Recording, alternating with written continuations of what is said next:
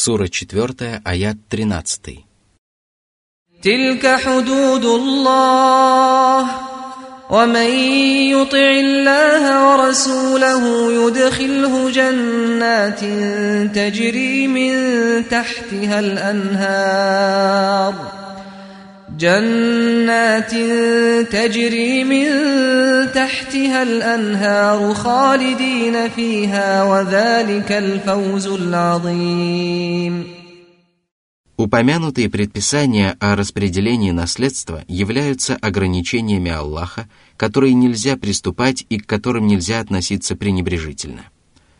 Из этого следует, что позволение составлять завещание в пользу наследников было аннулировано, когда Всевышний Аллах установил для наследников определенные доли в наследстве – и если завещатель составляет завещание в пользу одного из наследников и увеличивает полагающуюся ему долю, то он приступает ограничения Аллаха.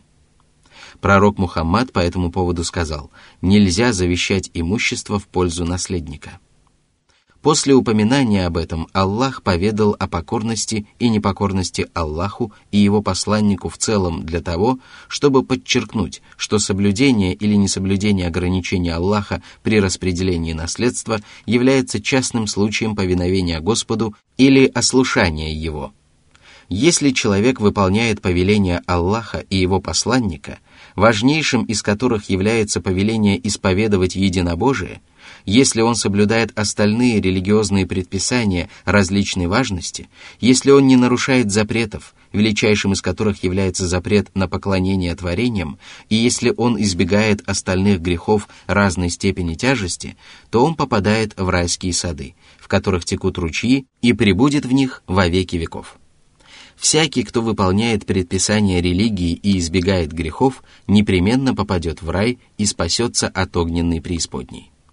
Это и есть великий успех, который заключается в избавлении от гнева Господня и наказания, и обретении вознаграждения и благоволения Аллаха, выражаемое в вечном блаженстве, которое невозможно передать на словах. Сура 4, аят 14.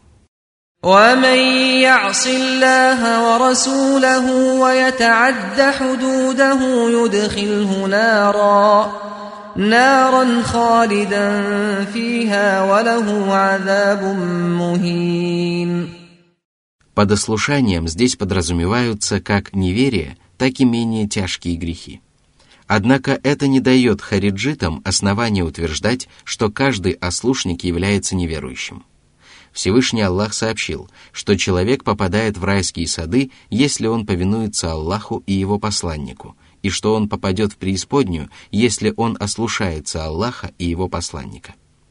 Это означает, что если человек полностью покорен своему Господу, то он попадет в рай и не будет наказан.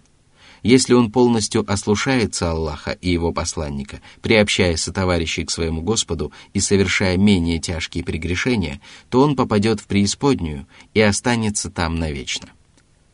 Если же он иногда повинуется Аллаху, а иногда ослушается его велений, то он удостаивается вознаграждения и наказания в соответствии с совершенными богоугодными поступками и грехами. Из многочисленных священных текстов совершенно ясно, что если человек повиновался Аллаху, не нарушая единобожие, то он не будет гореть в преисподней вечно, потому что вера в единого Аллаха спасает человека от вечного наказания. Сура 4, аят 15. واللاتي يأتين الفاحشة من نسائكم فاستشهدوا عليهن أربعة منكم فإن شهدوا فأمسكوهن في البيوت حتى يتوفاهن الموت أو يجعل الله لهن سبيلاً Если жены совершили прелюбодеяние, которое является отвратительным и мерзким поступком, то призовите в свидетели против них четырех справедливых верующих мужчин. Если они принесут свидетельство против них, то не позволяйте им выходить из домов, поскольку их выход из дома порождает сомнения в их верности. Подобный арест является одним из видов наказания, и его срок истечет тогда, когда смерть упокоит неверных жен или когда Аллах определит для них иной вид наказания. Этот аят не является аннулированным, поскольку Аллах сделал упомянутое в нем предписание действительным лишь до тех пор, пока для прелюбодеев не будет установлено иное наказание Оно оставалось в силе в первые годы распространения ислама, после чего Аллах повелел забрасывать камнями прелюбодеев и прелюбодеек, которые уже состояли в браке, и наказывать ста ударами плетью прелюбодеев и прелюбодеек, которые никогда не состояли в браке. Сура 4, аят 16. واللذان يأتيانها منكم فآذوهما فإن تابا وأصلحا فأعرضوا عنهما إن الله كان توابا رحيما Если мусульманин и мусульманка совершат мерзкий поступок, то оба они должны понести наказание.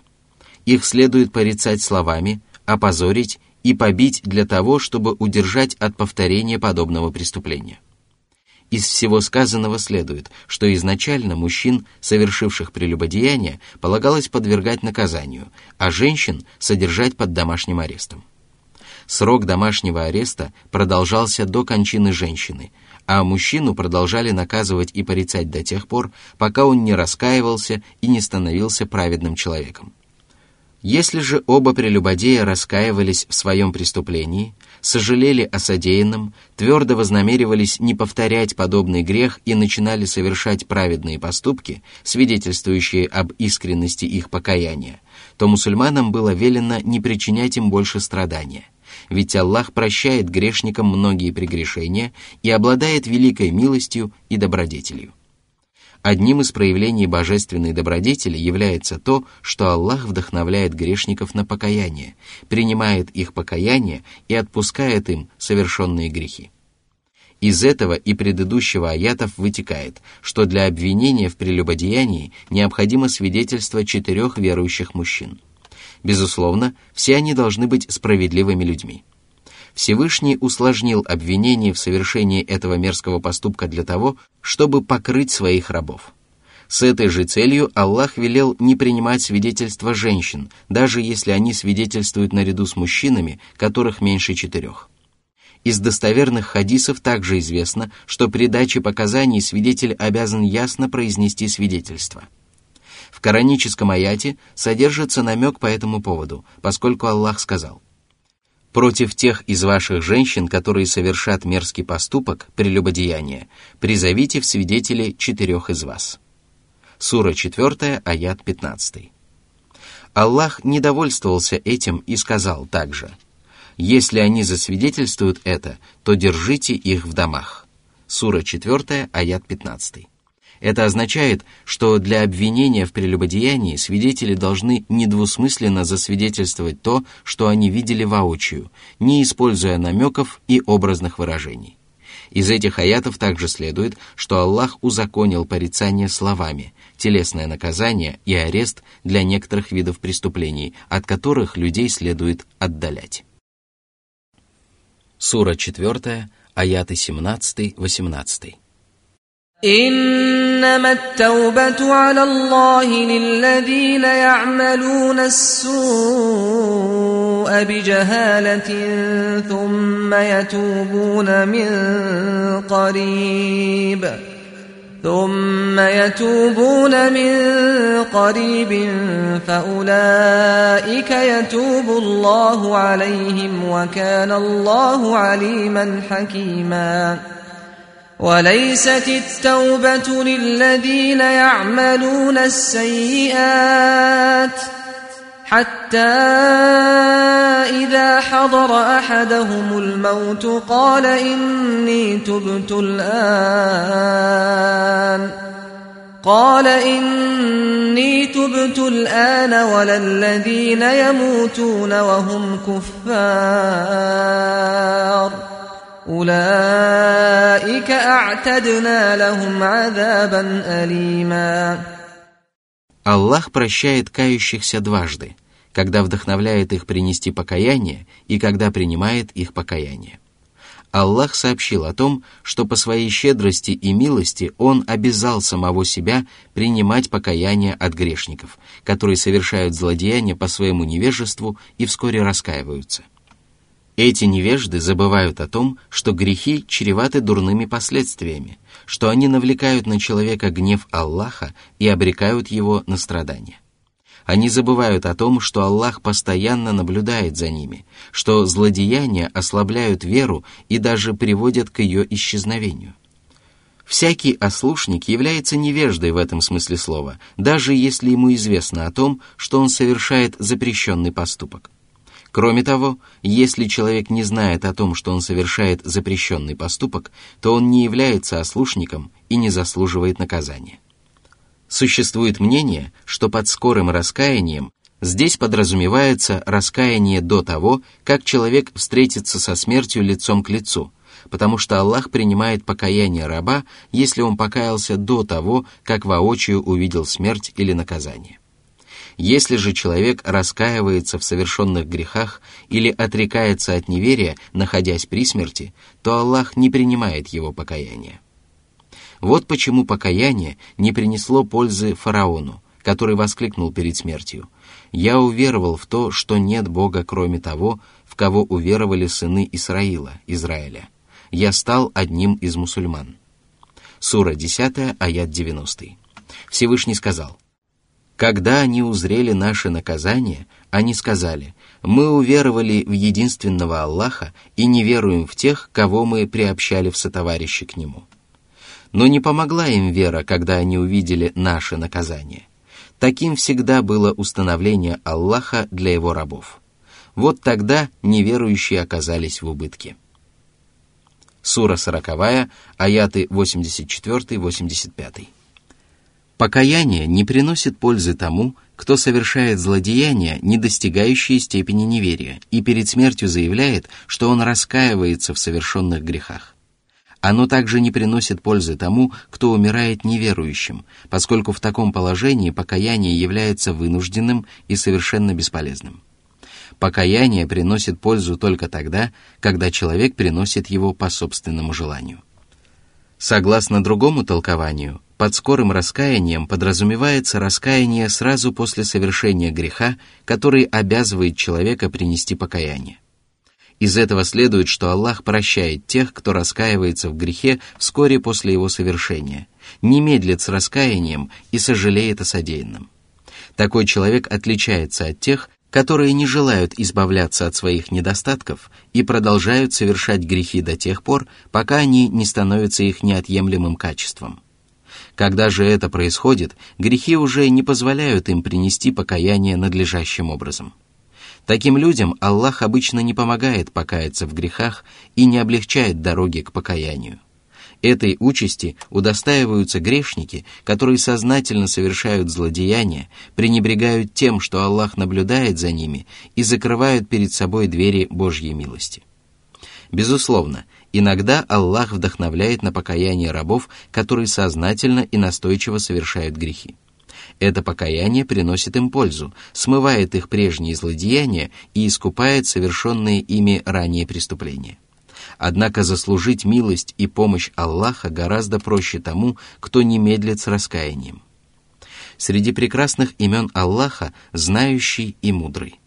Благодаря своему знанию Аллах доподлинно знает тех, кто приносит правдивое покаяние, и тех, кто раскаивается искренне – и поэтому каждый человек получит заслуженное воздаяние. А благодаря своей мудрости Аллах вдохновляет на покаяние одних, поступая с ними мудро и проявляя к ним милосердие, и лишает такой поддержки других, поступая с ними мудро и справедливо. А лучше всего об этом известно самому Аллаху. Сура 4, аят 19. يا ايها الذين امنوا لا يحل لكم ان ترثوا النساء كرها ولا تعضلوهن لتذهبوا ببعض ما اتيتموهن الا إلا أن يأتين بفاحشة مبينة وعاشروهن بالمعروف فإن كرهتموهن فعسى أن تكرهوا شيئا فعسى أن تكرهوا شيئا ويجعل الله فيه خيرا كثيرا Во времена невежества, если мужчина умирал и оставлял после себя жену, то его братья, сыновья его дядей со стороны отца или другие родственники считали, что они имеют больше прав на его вдову, чем остальные люди. они брали ее под свое покровительство, независимо от того, хотела она этого или нет. Если она нравилась родственнику покойного, то он женился на ней и давал ей приданное. Если же она не нравилась ему, то он обращался с ней грубо и выдавал ее замуж за того, кого пожелал.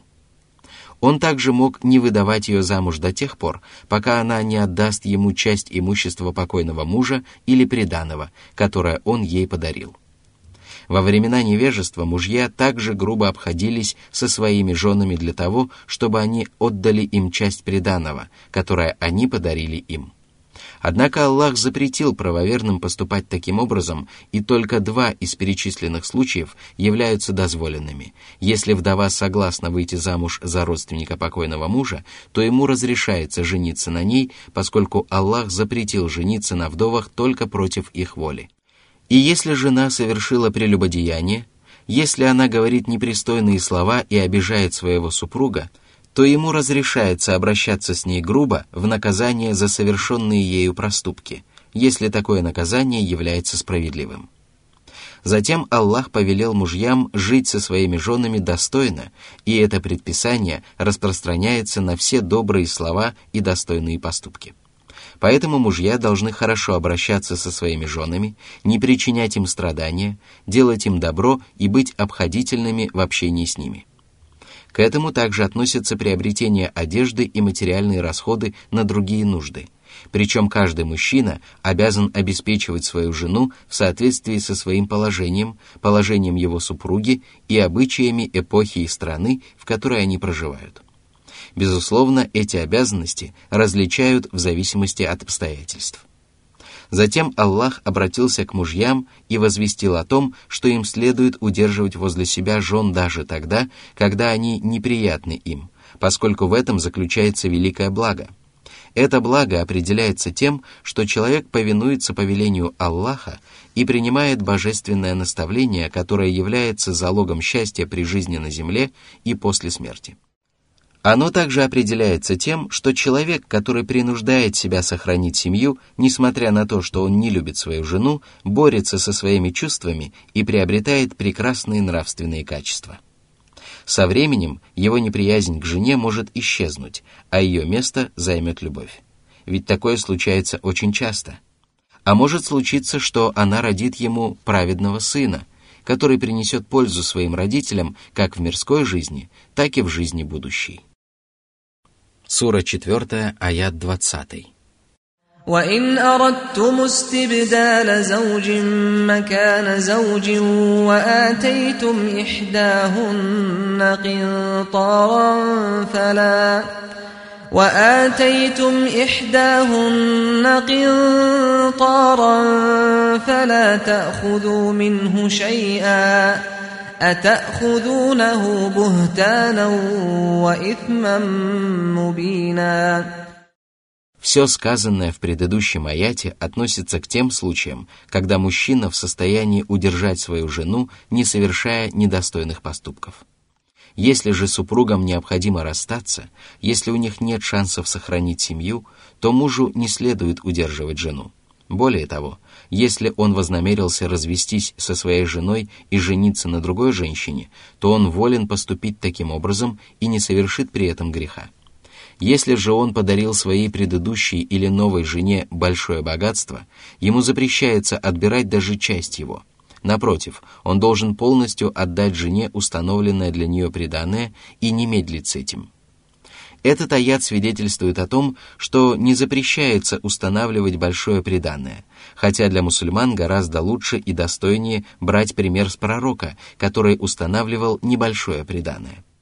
Аллах сообщил о поступке, который может иметь место, и не упрекнул людей за него, и это свидетельствует о том, что устанавливать большое преданное не запрещается. Однако запрещается поступать таким образом, если это может навредить набожности людей и не приносит пользы, которая бы противостояла наносимому вреду. Затем Аллах сообщил о том, что отбирать приданное у жены является лживым и греховным поступком. Мужьям не дозволено поступать так, и даже если они прибегнут для этого к различным хитростям, их грех все равно останется очевидным. Мудрость этого запрета Всевышний Аллах разъяснил в следующем откровении. Сура 4, аят 21. وكيف تأخذونه وقد أفضى بعضكم إلى بعض وأخذن منكم ميثاقا غليظا Смысл этого заключается в том, что женщина, которая до бракосочетания была запретной для мужчины, согласилась стать его супругой после того, как получит оговоренное преданное. И если мужчина вошел к ней и вступил с ней в половую близость, которая прежде была для него недозволенной и которая стала дозволенной только после установления соответствующего возмещения, то он получил желаемое и обязан выплатить оговоренное вознаграждение – как он может получить то, что должно быть возмещено, а затем отказаться от возмещения? Если он поступит таким образом, то совершит величайшую несправедливость. А тяжесть его греха будет усугубляться тем, что при вступлении в брак он обещал Аллаху исправно выполнять свои обязанности перед супругой. Сура 4, аят 22. ولا تنكحوا ما نكح آباؤكم من النساء إلا ما قد سلف إنه كان فاحشة ومقتا وساء سبيلا Не женитесь на женщинах, на которых были женаты ваш отец – ваши деды и другие прямые предки по восходящей линии. Подобный поступок является омерзительным и навлекает на человека ненависть Аллаха и творений.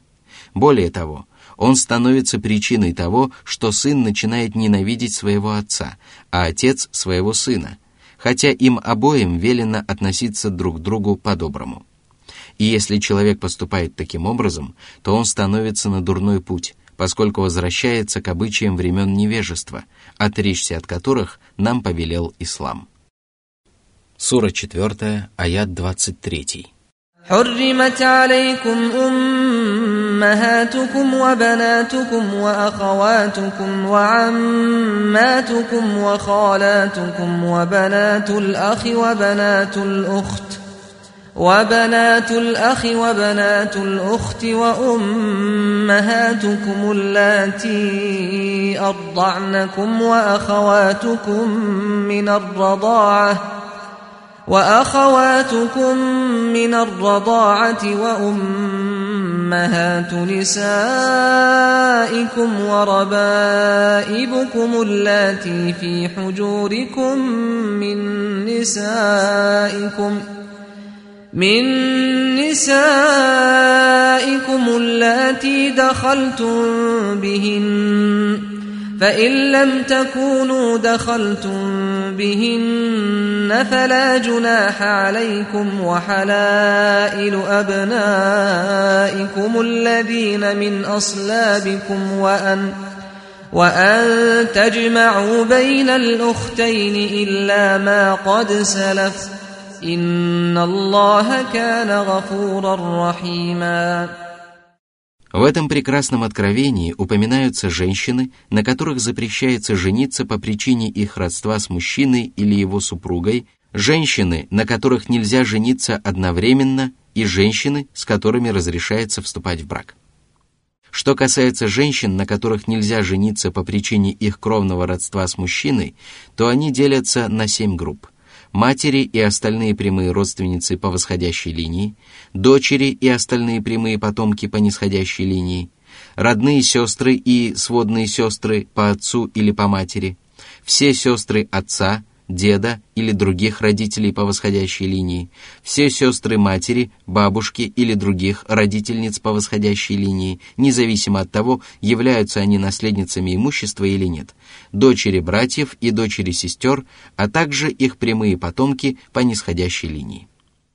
Эти семь групп женщин относятся к кровным родственницам, на которых мужчинам запрещается жениться, о чем ясно свидетельствует этот прекрасный аят – причем мусульманские богословы единодушны по этому поводу.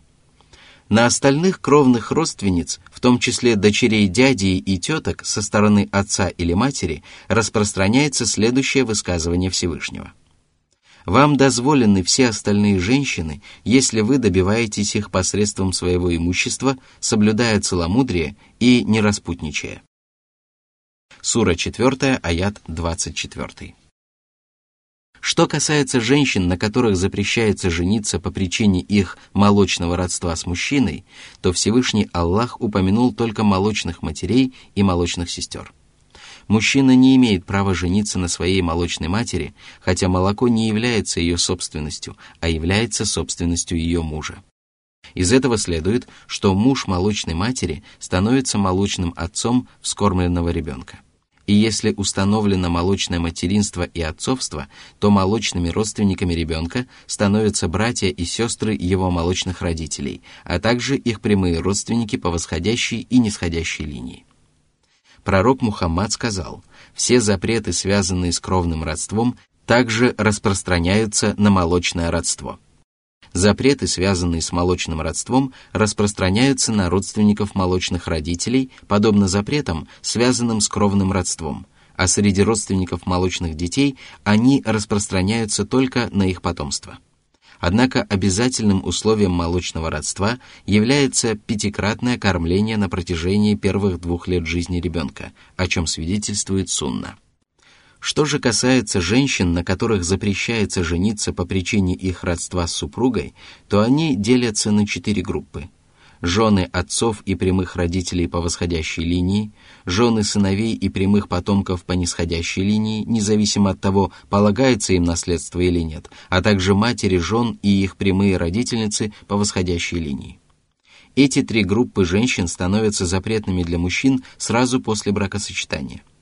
К четвертой группе относятся дочери жен, а также их прямые потомки по нисходящей линии, которые становятся запретными для мужчин после того, как они уединятся со своими женами, поскольку Аллах запретил жениться на падчерицах, находящихся под покровительством своих отчимов, с матерями которых они имели близость большинство мусульманских богословов считало, что нахождение падчерицы под покровительством отчима является обстоятельством, которое не влияет на смысл предписания, потому что отчиму запрещается жениться на падчерице, даже если она не находится под его покровительством.